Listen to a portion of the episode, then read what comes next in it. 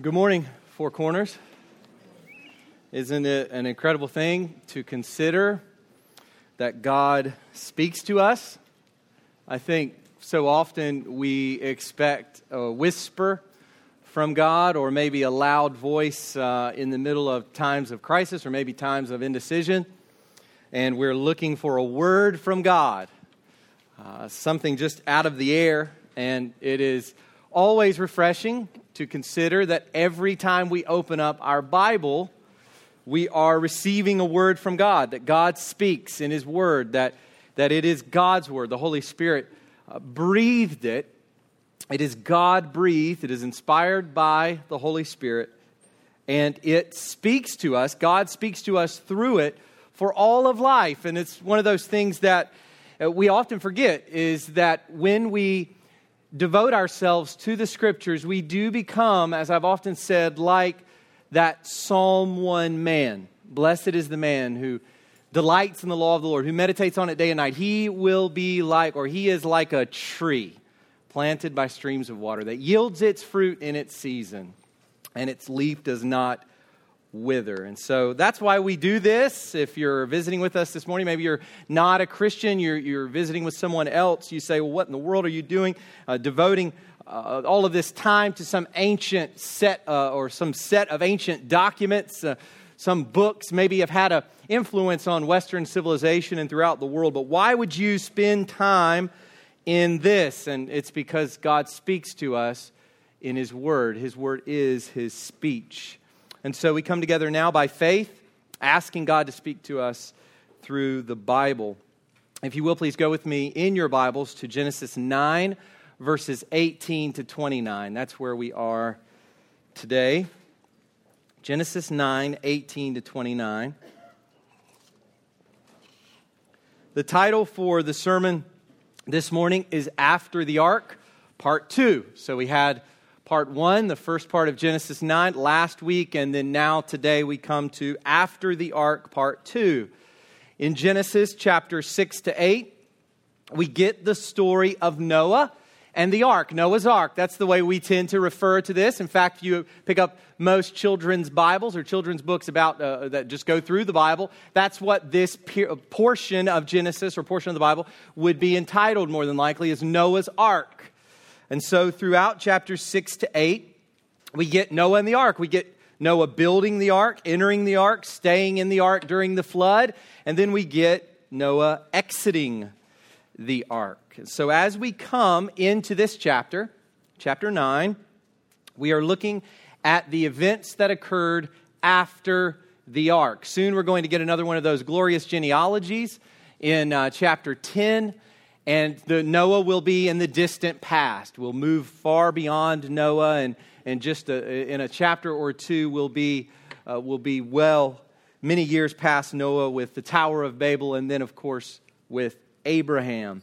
So we're moving beyond that, but we've got this set of scenes that come after the ark here in chapter 9. And in the first scene, which is what we covered last week, in verses 1 to 17, we get a vertical picture.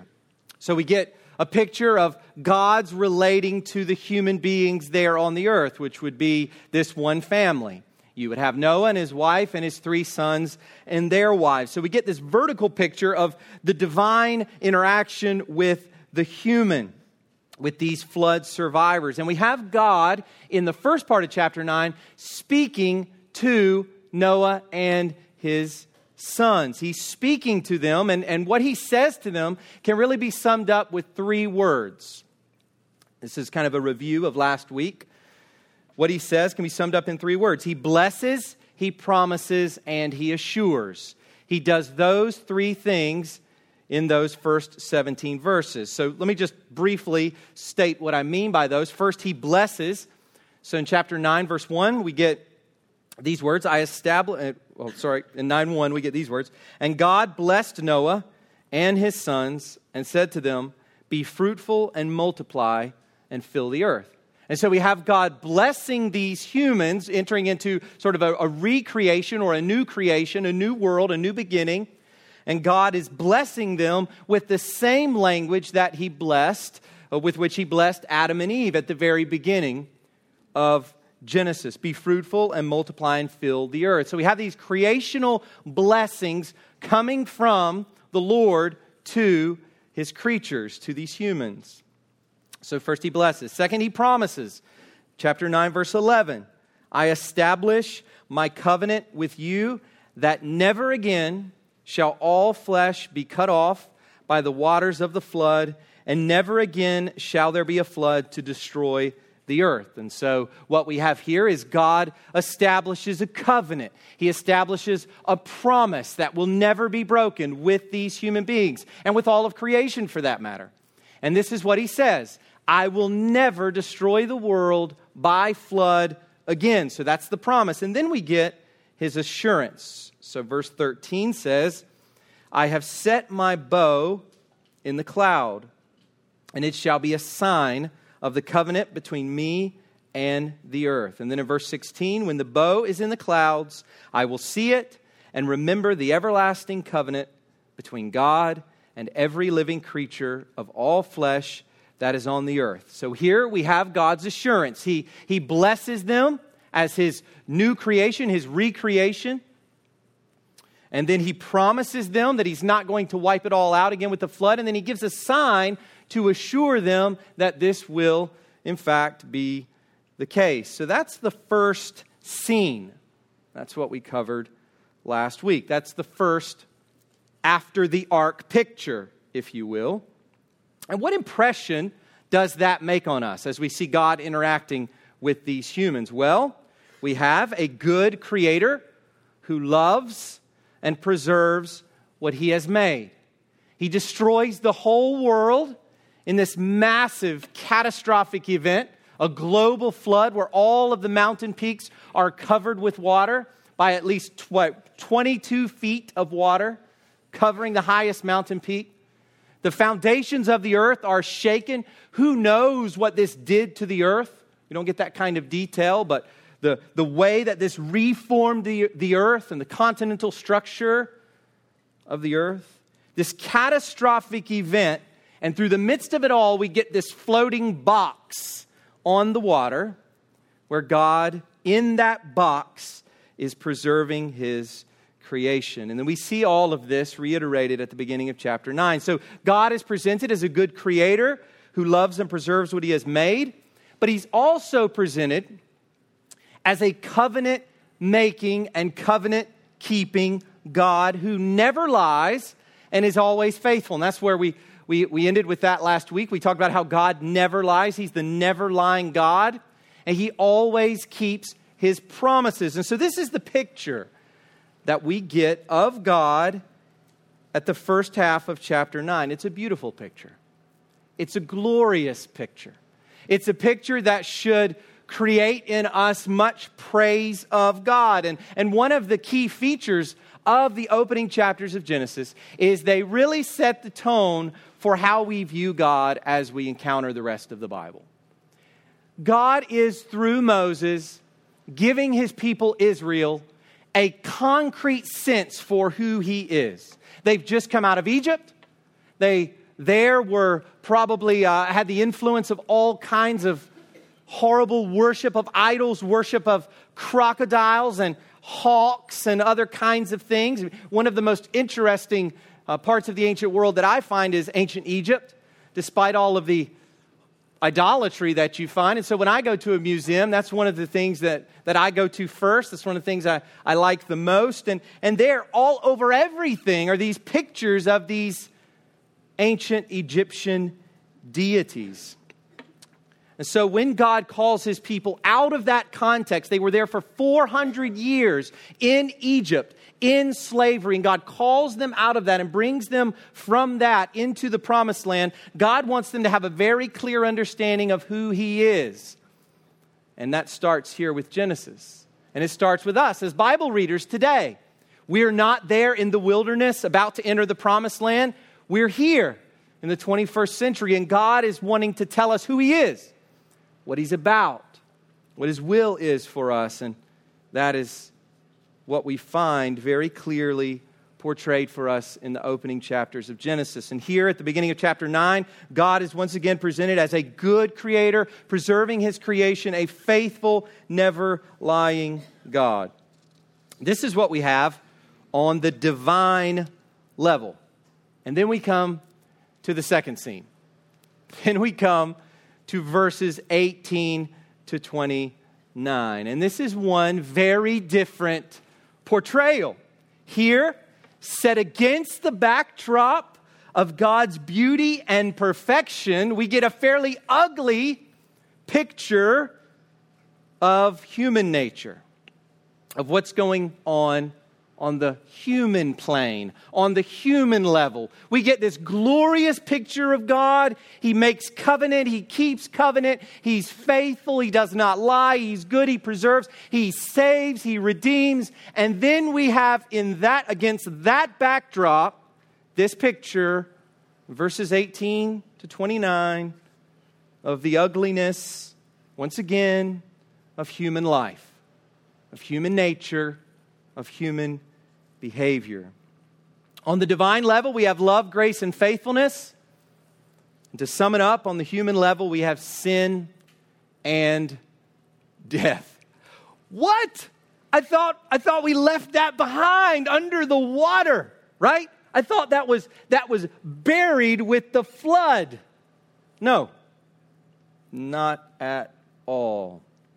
The mere contrast that we have here between God and His perfection, His beauty, His character, and what we see with humanity here reminds us that if there is to be any hope, catch this, if there is to be any hope for humanity, it will be found in God alone. The Bible tells us that over and over and over again in various ways. That the only hope for any human being is in the character of God, in the nature of God, in the ways of God, God's initiative, God's grace, God's faithfulness. That's a sturdy ground. All other grounds, as we have from the song, are sinking sand. This is the only solid thing to hope in. So, a fresh start, not enough. Not enough. Getting rid of corrupt society, not enough. All those Cainites washed away, not enough. Still, we have this darkness, this sin, and this death. You will never find hope in a fresh start. Maybe tomorrow's Monday. I have a tendency to, I'm resolution oriented. So I am one of those type of people who uh, makes a list of resolutions at the beginning of every year. Yes, maybe you're like that too. Maybe it's a type A kind of thing. But I do that. In fact, I do that every week, practically, in various ways. And maybe that's the way you are wired too. But here's the thing it doesn't matter. A fresh start is not enough, it will not save us. It is not something to hope in. Monday's new week new way of being, new way of doing, cannot be the object of our hope. Cleaning up our society, cleaning up our cities, cleaning up the degradation that we find around us, not the final hope. Only God. And there are three things that I want to hone in on as we go through this passage, verses 18 to 29. The second scene, once again, of the after the ark period. Three things I want to hone in on, and those are all found for you in the bulletin, so you can find those uh, there under the sermon portion of the order of service. Three things that we need to see first, the drunkenness. Secondly, the dishonoring. And then third, the death. Here it's a pretty bleak picture. Even if on the surface it doesn't seem that way, those are really the three key points in this series of verses. So, if you will, stand with me for the reading of God's Word.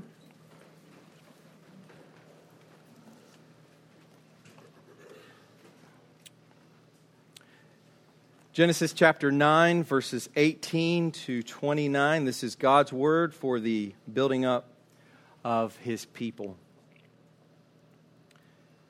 The sons of Noah who went forth from the ark were Shem, Ham, and Japheth. Ham was the father of Canaan. These three were the sons of Noah. And from these the people of the whole earth were dispersed. Noah began to be a man of the soil, and he planted a vineyard. He drank of the wine and became drunk, and lay uncovered in his tent. And Ham, the father of Canaan, saw the nakedness of his father and told his two brothers outside. Then Shem and Japheth took a garment, laid it on both their shoulders, and walked backward and covered the nakedness of their father. Their faces were turned backward, and they did not see their father's nakedness. When Noah awoke from his wine and knew what his youngest son had done to him, he said, Cursed be Canaan, a servant of servants shall he be to his brothers. He also said, Blessed be the Lord, the God of Shem, and let Canaan be his servant. May God enlarge Japheth, and let him dwell in the tents of Shem, and let Canaan be his servant. After the flood, Noah lived 350 years. All the days of Noah were 950 years, and he died. You can go ahead and be seated.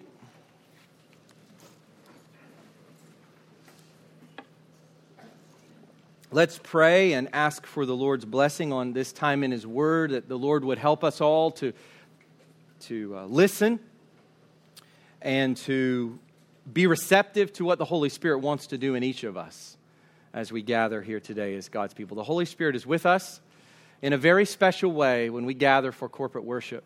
It's a special thing in the eyes of our God.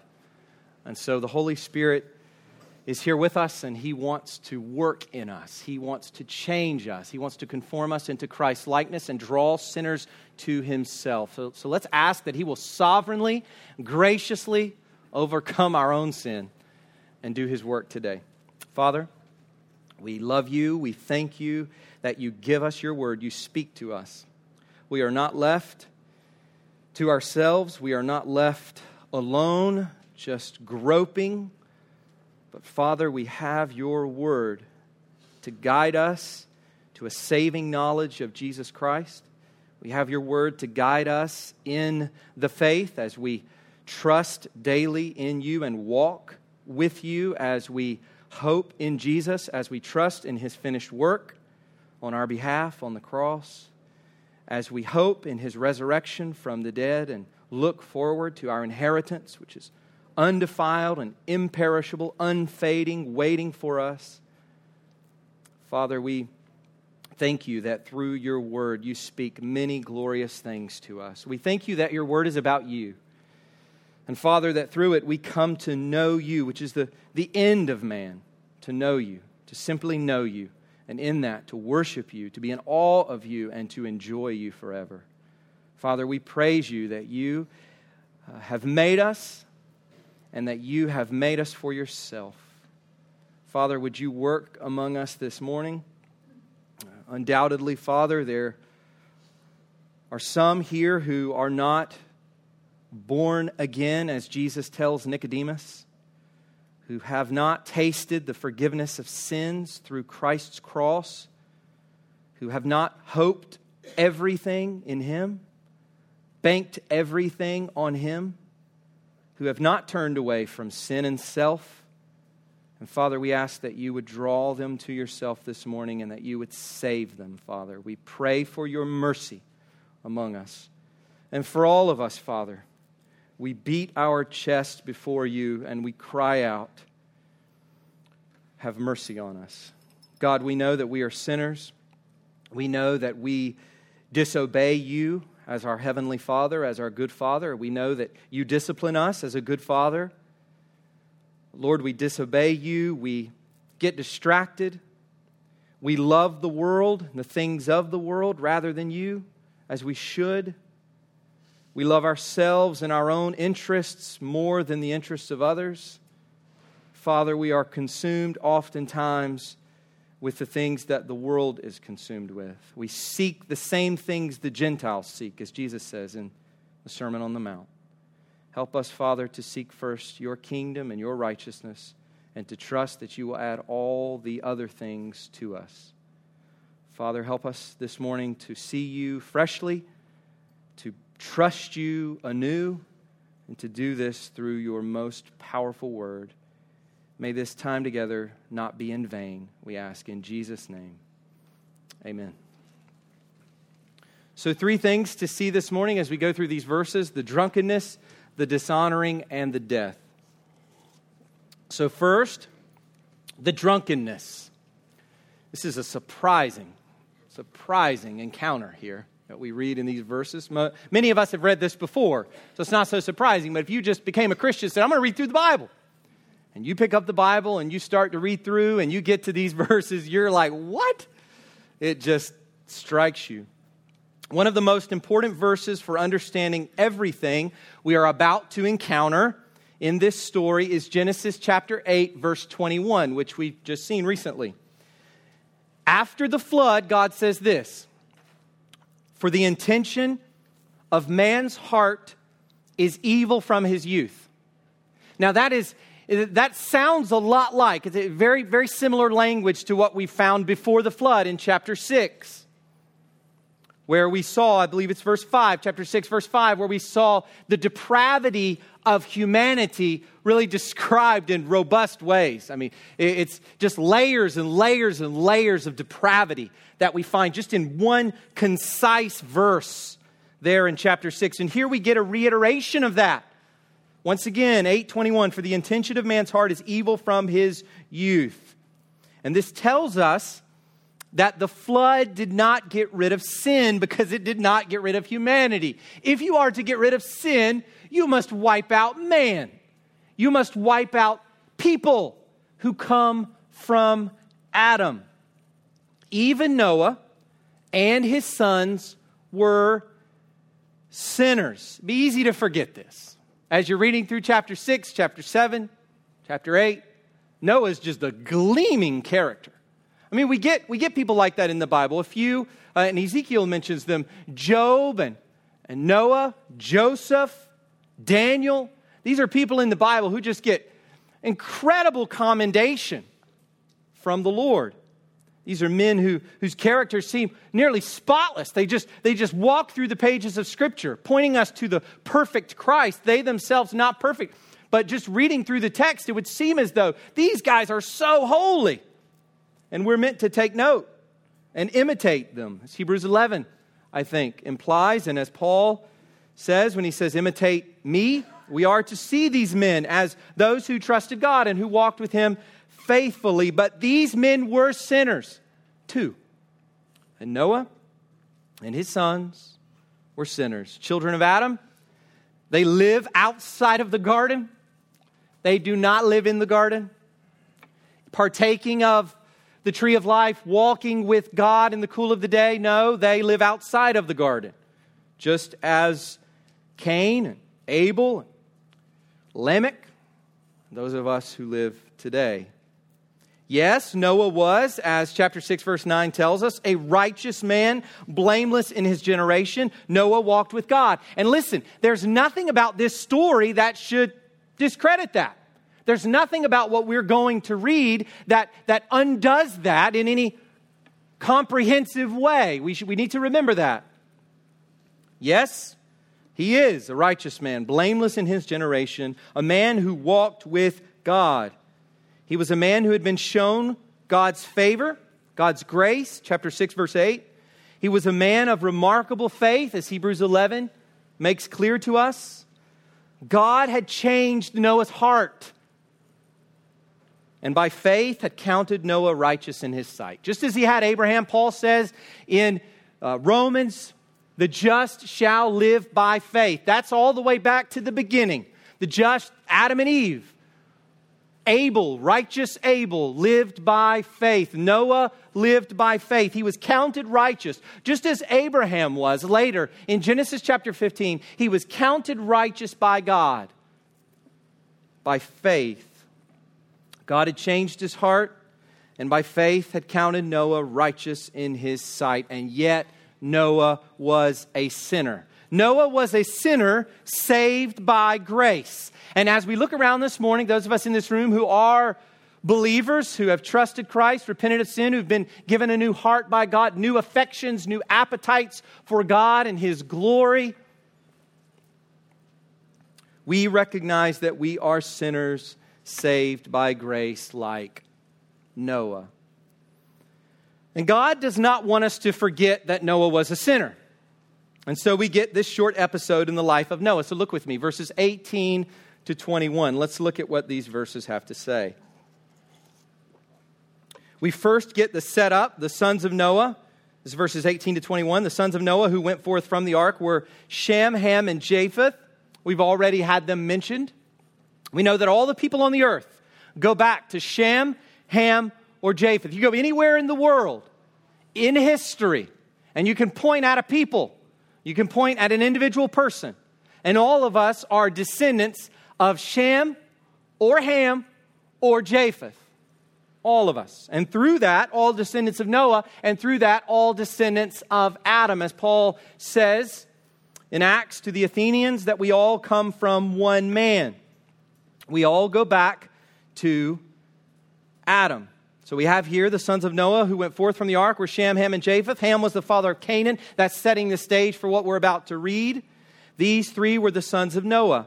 And from these, the people of the whole earth were dispersed. So all the nations that we'll see described in chapter 10, and that we'll go on to see described throughout the pages of the Bible, all of them come from Shem, Ham, and or Japheth. And this is what it says, verse 20. Noah began to be a man of the soil, and he planted a vineyard. He drank of the wine and became drunk, and lay uncovered in his tent. Now, some commentators have referred to this event as a second fall. And that might be a little dramatic in terms of understanding what's going on here, but I think it is to some degree fitting, a second fall. And what they mean by this is that this scene with Noah mirrors what we had with Adam. Think about it for a moment. We had a sinful choice followed by a shameful nakedness that ultimately results in family strife. That's what we had going on in Genesis chapters 3 to 4. That Adam took of the fruit and he became naked and ashamed. And then what do we have in chapter 4? We've got the strife between Abel and Cain as Cain kills Abel. And so we have here, I think, a mirroring of that. Just as in the beginning, just as at the very beginning of creation, there was human sin, here we have at the new beginning human sin. So we're meant to see a, a, a repicturing of the opening chapters, those first few chapters of Genesis. Noah is portrayed here as indulging himself in the wine that was produced from his vineyard. God makes the ground fruitful again, and this is, this is something that gets passed over pretty quickly, but think about it for a moment. Here we have a fruitful ground. That should strike us as pretty remarkable given what's just happened that the whole world has been covered in water. So, once again, even in this, this little thread, this little detail that we have here, behind Noah's sin, we have God's faithfulness that things are growing. And man, with his mind made in the image of God, is able to cultivate the earth and bring forth good things. God makes the ground fruitful, God gives good gifts from the ground. And here, Noah uses those gifts unwisely and excessively to a point of disgracing himself. Here's a man who, up to this point, has been described with the utmost dignity the utmost bearing and demeanor. This is a man of gravitas, of, of weightiness and heaviness. This is a man who is serious about what he should be serious about, a man who lives before the eyes of God. And here, he is passed out naked in his tent. It's an incredible picture. Not a picture we really want in our minds, but an incredible picture. He's passed out naked in his tent for others to see. Ham saw him, but who else could have seen him? He's just passed out. Anyone potentially could have walked in and seen him. We know that drinking wine is not in and of itself sinful. So, Psalm 104, 14 to 15 is often cited on this point, and it says this You cause the grass to grow for the livestock and plants for man to cultivate. This is the psalmist praising God. And plants for man to cultivate, that he may bring forth food from the earth and wine to gladden the heart of man, oil to make his face shine, and bread to strengthen man's heart. So we see here that, that wine is a, a thing that God has made. And it has a function, like we see here with these other good gifts of God presented here. And there are various passages throughout the Bible that show that wine is in use among God's people. We see it at the beginning of the New Testament with Jesus there in John 2 with the, the wedding at Cana. And we see it also in, in other portions at festivals among the ancient Israelites. We see it with Joseph and his brothers. We see it all throughout the scriptures that this is a good gift of God. And yet we get some incredibly, in the midst of that, stay with me, we get some incredibly strong warnings about the use of wine or strong drink in the Bible. So let me just read a few of them to you. One of them is in Proverbs 20, verse 1. It says this Wine is a mocker. Who does it mock? Yourself. It mocks you when you drink it to excess. It makes a laughing stock of you, much like Noah here. Wine is a mocker, strong drink, a brawler and whoever is led astray by it is not wise. A fool, a person who gives themselves over to alcohol, is a fool. Proverbs 23, 29 to 32 says this Who has woe? I don't know about you, but I don't want a lot of woe in my life. Who has woe? Who has sorrow? Who has strife? Who has complaining? Who has wounds without cause? There's enough wounds in life to work through than to cause them to yourself. Who has redness of eyes? Those who tarry long over wine. Those who go to try mixed wine. Do not look at wine when it is red, when it sparkles in the cup and goes down smoothly. In the end, it bites like a serpent and stings like an adder. That's the Bible's portrayal of the dangers and the warnings and the cautions associated with alcohol. And of course, in the New Testament, Paul will say to Christians in Ephesians 5:18, he'll say these words, "Do not get drunk with wine, for that is debauchery, but be filled with the Spirit." I don't know this, but I wonder if there in Paul's mind is Noah the first drunken man, at least that we're told about, not the first, not the first in that ancient society, but the first drunken man that we're told about there, righteous Noah, walks with God, passed out drunk in a tent, naked. So, what should we take away from this? There's a lot that we could take away from this. This is not really the main thrust of this story, is Noah's drunkenness. It's an important feature, but, but I think we're to extract some things from this. We're, we're to look at this and draw out some implications for ourselves. So, what are some of the implications that we can draw out for ourselves? First, our choices, no matter how small they may seem and how private they are, have immense consequences. See, Noah made a choice to go further and further and further. And it's those, those very small choices to bring, to bring hand to mouth and to imbibe that liquid. It's those choices that led him to this place. And these were private choices, right? He's just hanging out at home. He's not out in front of everybody. You know, as I grew up hearing uh, oftentimes in church, he's not being a bad witness. you know, kind of thing, right? That's not it. That's not, that's not it. He's at home by himself. Private choice, small choice, immense consequences in the life of his family.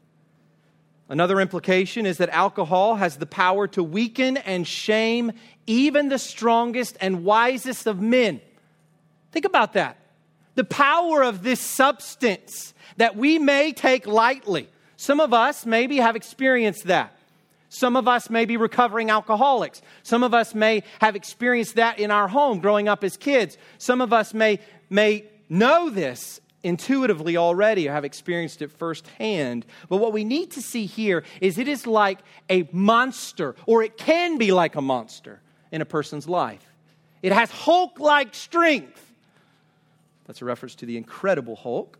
It has Hulk like strength over the wisdom and dignity, see this, of this man described in the most glowing of terms in the Bible. It's incredible. It's an incredible warning to those of us who take alcohol lightly, who drink as though it's not a big deal, who get a buzz as though it's not a big deal, who are quite happy to get drunk only on occasions with the right people, who understand that we love the Lord, right? Well, here we see a different take. Kent Hughes reminds us that we cannot grow lax in older years. Here's another implication for us. Some of us maybe are a little older. Maybe you think you've kind of arrived. You are spiritually sound. You know a lot about the Bible. You have been walking with the Lord for a long time. And so you can kind of loosen up a little bit, get a little more laid back about how to go about the Christian life. It's really the young guys who need to make sure they're vigilant, watchful, on the alert. But the older guys among us, you could just kind of chill out a little bit. No. Noah's towards the latter part of his life. Been on the earth for 601 years long time. And even now, this gets him. 1 Corinthians 10 12, let anyone who thinks that he stands take heed lest he fall. Are you full of pride in the Christian life? Do you think you've got it together and you will definitely stand? Your ducks are in a row. Take heed lest you fall. So now, that being said, let's move our attention from Noah's sin, which, as I said before, is not the focus of this narrative. It's an important piece of this narrative. We should take note. We should consider, as I've said so far, that, that Noah's still a sinner. We should consider this as a lesson to those of us, as we've just seen. But the focus really is on Noah's son, Ham. It's the real focus of the narrative. So let's move now to the second point. We got the drunkenness. Now we move to the dishonoring. Look at verses 22 to 27.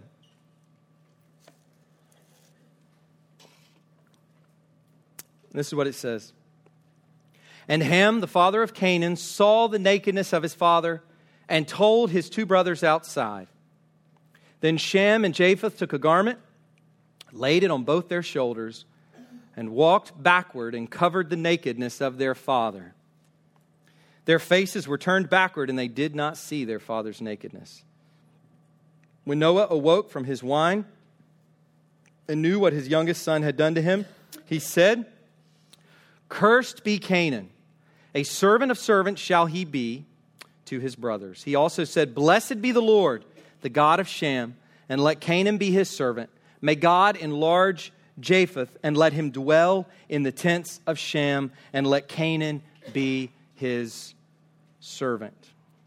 This is one of those stories in the Bible that has gotten a lot of attention by commentators because there have been many strange ways of interpreting what Ham did. I mean, really weird ways of interpreting what Ham did to his father since to uncover someone's nakedness has sexual connotations in Leviticus in particular, some have concluded that there is some kind of sexual sin here on the part of Ham, that he either had sexual relations with Noah's wife, his mother, or whatever that would be, but his Noah's wife, or some form of homosexual activity is in view here.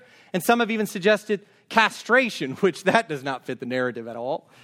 I don't know why they've come up with that one. But there's all kinds of uh, of ways of taking this, and this is one of the reasons that this text has received a lot of attention, is because of all of these ways of coming at uh, of interpreting what Ham did exactly. But notice that the text does not say that Ham uncovered Noah's nakedness, but rather Noah uncovered his own nakedness. And Ham saw it. That's what the text says. A straightforward reading of this text shows that Ham's sin was to look upon his father's nakedness and to then announce this to his brothers. That's it. That's it. And maybe our desensitized culture, or uh, that really doesn't take such things very seriously, thinks that's silly, say, there has to be something more. He had to do something worse than that. I mean, come on. This has to be bad. Well, it is bad. But it's not that, I don't think.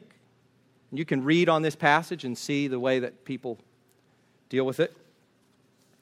So here's what I think happened. Rather than respecting his father in his moment of disgrace and vulnerability, Ham chooses to make a mockery of his father by showing off his folly. This is incredible. And maybe there's some sort of, of resentment in Ham towards his dad. I don't know. Uh, we can only speculate. We don't know what the relationships are like between uh, these sons and their father Noah. But what we see here is an action that looks upon Noah in his disgrace. This is his son. Looks upon him in his disgrace. And you can almost see a smile coming on his face. Like, look at dad. This guy, he's ridiculous. And then he walks out of the door. This is his father. He walks out of the door and goes, Shem, Japheth, come here, see this. You got to see this. Look at this guy. Look at what, look at what, look at what happened. He's passed out in the floor, naked. This is the impression I think that we're given here. He makes a proclamation that his dad is passed out, drunk, naked on the floor. The other two brothers, Shem and Japheth, do the exact opposite. Rather than publicize their father's nakedness, they cover it. And rather than look upon him, they are very careful to avoid even the slightest glance. I mean, that's an incredible picture. You see them, they're walking backwards with a, a, a, covering on their, on their shoulders so that they cannot, they don't, even, they don't even happen to see their father in this disgraceful state. They don't even want for a second to see that and they walk backwards and they put the covering on top of him and then they walk back out. They never saw it. They know it happened, but they never saw Noah in this moment of disgrace and vulnerability. We know that God takes honoring one's father and mother very seriously in the Bible, even if we don't. God does. This is at the top of the list of the Ten Commandments that deal with the human level. So we've got God and how we are to relate to Him in those first four commandments. And then we've got the human interactions from five on. And the first of those is that we are to honor our father and our mother. In fact, according to the law, children were stoned to death for striking or cursing their parents. Once again, striking to those of us living in our culture. Children stoned for doing this to their parents. Exodus 21 15, Leviticus 29. You can go and read that. So here's the question I think we're meant to ask, at least part of it at this point. How seriously do we take it? If God takes it seriously, and what we go on to read about this curse, which Noah speaks but is prophetic, how seriously do we take honoring father and mother? Now, I think this has an application to children, obviously, and also to parents. But to young children, the application is simple. Children, obey your parents in the Lord, for this is right. Honor your father and mother. This is the first commandment with a promise that it may go well with you and that you may live long in the land. That is what we teach our children. That's at the top of the list of what we must teach our children. And they will be disobedient, and it will be hard sometimes to figure out how to discipline them and how to be both firm and gentle at the same time, like a tender father with a strong hand? What does that look like? It's difficult and depends on the child often, yet we are told that this is one of our primary responsibilities as parents is to see to it that our children obey. And if we don't, we set them up for a life of much folly. Proverbs will go on to say that the one who does not do this hates his son. Hates his son. I would venture to say that none of us in here hate our children. So we must discipline them. Paul Tripp and Ted Tripp both speak about this uh, in some really good parenting books. But they talk about us being ambassadors as parents, ambassadors and agents of God, that we're, we're not about our own authority. We don't teach our children to honor us. Get this, it's so important. We don't teach our children to honor us because we need honor. We like honor. It feels good to be honored and obeyed, and we're control freaks about it. We want to control our children. We want a happy home. So that's why, for us, for our own pride and comfort, no. We're ambassadors of the king. We are agents of the king. Why are our children taught to obey us and to honor us? Because God has commanded them to. And we are God's instrument to make sure that they do it. And so, we have here this awful act of dishonoring his father. And so, it is no surprise to us that this dishonoring brings a curse. When Noah wakes up, he somehow learns of what had happened to him, and we don't know how he learned of it, but he, but he figures out what's happened to him. And just as Ham, Noah's youngest son, had brought dishonor to this family, Noah prophetically speaks a curse on Ham's youngest son, Canaan. Ham's descendants through Canaan will serve the descendants of Shem and Japheth. And this is hard to understand. Why did the curse go to Canaan rather than Ham? And it's partly based on what I just said, the youngest son thing, but I, I think and there's many ways of trying to explain this. But one of the ways of understanding is this is this is typical of what's going to happen later with Canaan's descendants, the Canaanites. And it is here that we need to remember who the first audience of Genesis was. Because here's the thing, let me say this. When we read the Bible, we get one thing right almost all the time. The Bible's for me. So we read it, and we apply it. And that's true, we should. The Bible is God's living word, it speaks to us today. Every bit of Scripture speaks to us today. But oftentimes, and I appreciate Will actually, one, one sermon that he preached not too, too long ago, he mentioned this very important hermeneutical or interpretive fact, and that is that we always have to deal with the first audience. Who received these words first? This is very important in this particular instance who received these words first? And this is so important. The Israelites, as they were about to enter the land of Canaan. Don't miss that. They're about to enter the land of Canaan. God had promised the land to Abraham. We'll read about that later. Canaan's wickedness has, had reached its fullness. God told Abraham that, that his descendants would be in slavery for 400 years. But then, when the wickedness of the Canaanites reached its fullest, God would bring his people out. He would save his people from Egypt. He would prepare the Canaanites for destruction. He would bring his people out of slavery.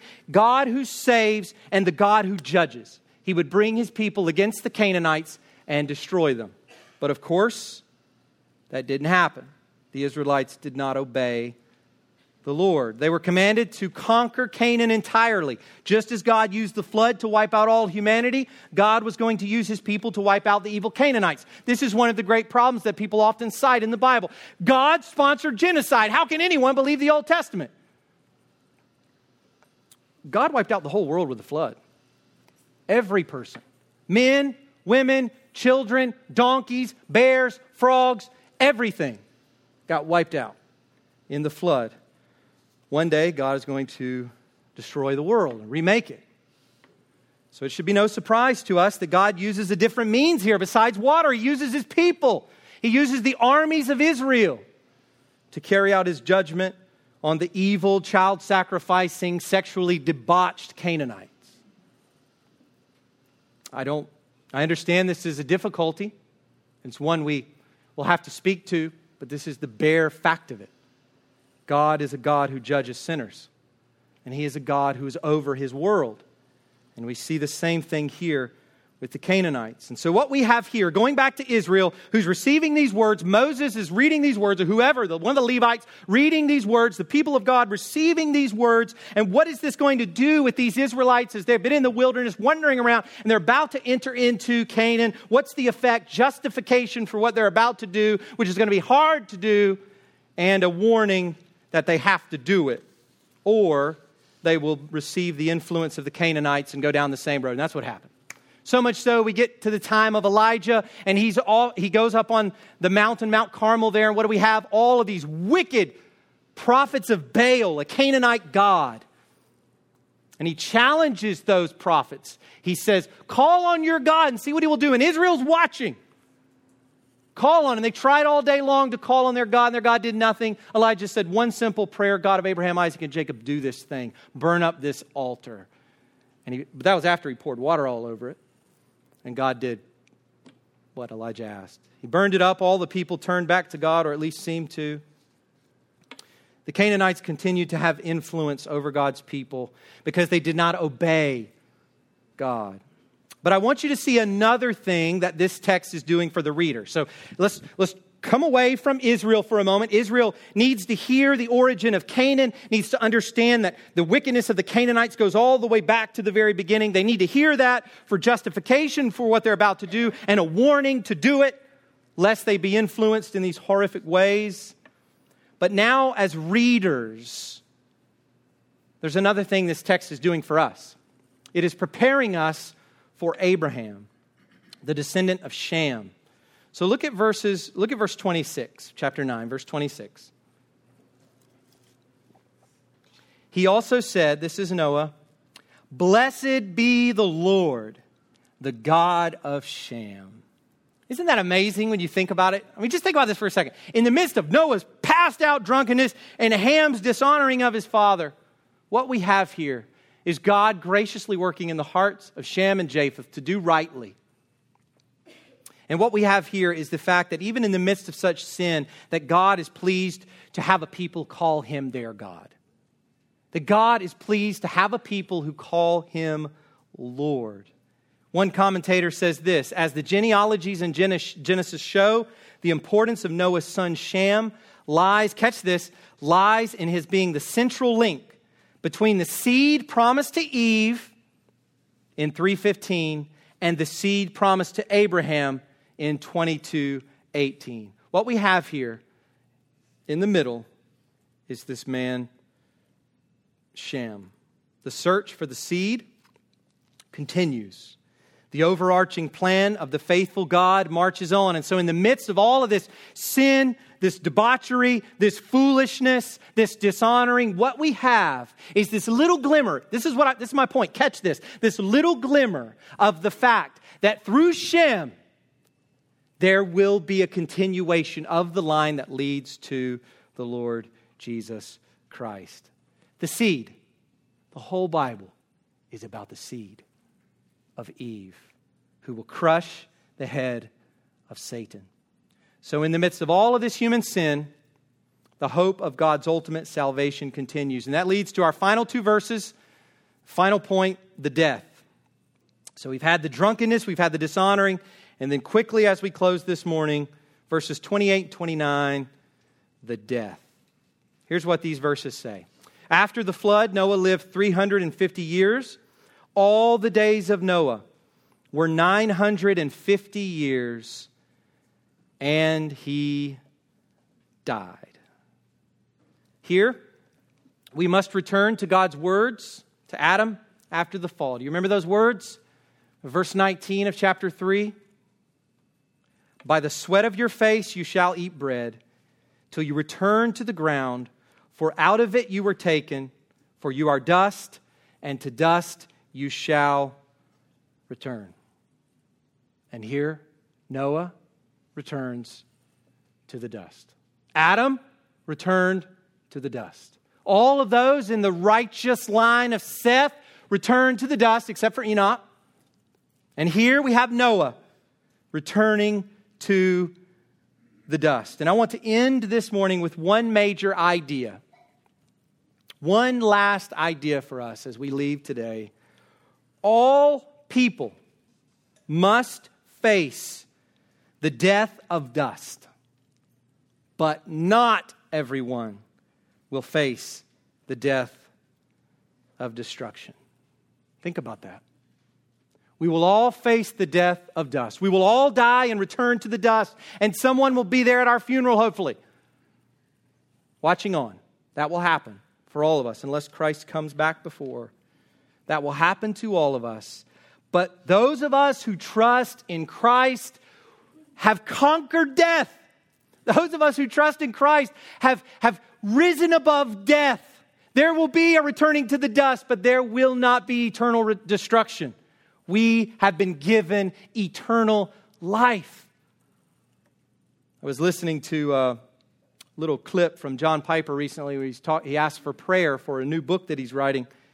And he was just talking about the fact that throughout the ages, we will, because God is infinite throughout the ages, there will be the immeasurable apprehension of his glory into the ages that there will never be an end because God cannot be fully measured. He's infinite. And so we will infinitely enjoy God in all of his splendor and glory. That is eternal life to know God. And we get to spend eternity just being in awe of God, not sitting on clouds playing harps. No, no, not that. Not just playing rounds of golf, but taking in the glory of God, whatever that looks like, whatever that means for human life in the new heaven and the new earth. That is the destiny for all of those who trust Christ. I want you to listen to the words of the seed. Finally, the seed comes on the scene in the New Testament. Finally, the seed will come. The ark of salvation, the second Adam, the beginning of new creation, real new creation, the Savior himself. This is what he says to Martha I am the resurrection and the life. Whoever believes in me, though he die, yet shall he live.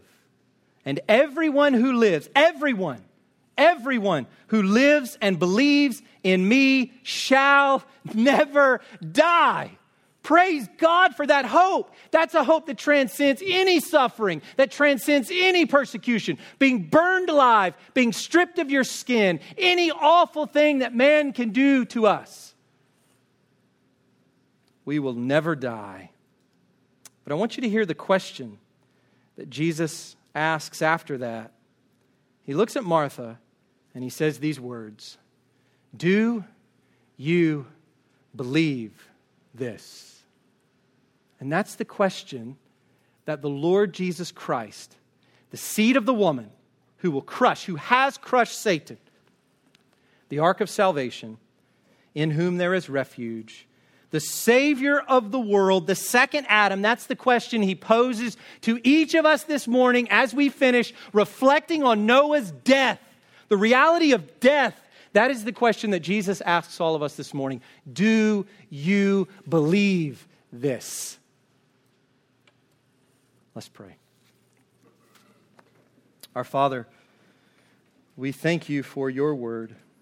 We thank you for the one who has conquered death through his death. We thank you for the sacrifice of Jesus for sinners. We thank you that he finished the work of sin bearing on the cross. Father, we thank you that through him, though we die, we shall live. We thank you that Noah, though he was a sinner, though he was not a perfect man, you saved him. Just like David, that evil thing he did to Uriah, Bathsheba, you saved him. Feeble Peter, as he denied you, Jesus, and later as he would play the hypocrite and Paul would rebuke him, Peter received your grace. And he and Noah and all the others we've talked about will be with you forever. And Father, we too will be with you forever through Jesus Christ our Lord. So, Father, help us. Help our unbelief. Help us to trust Christ. In his name we pray. Amen.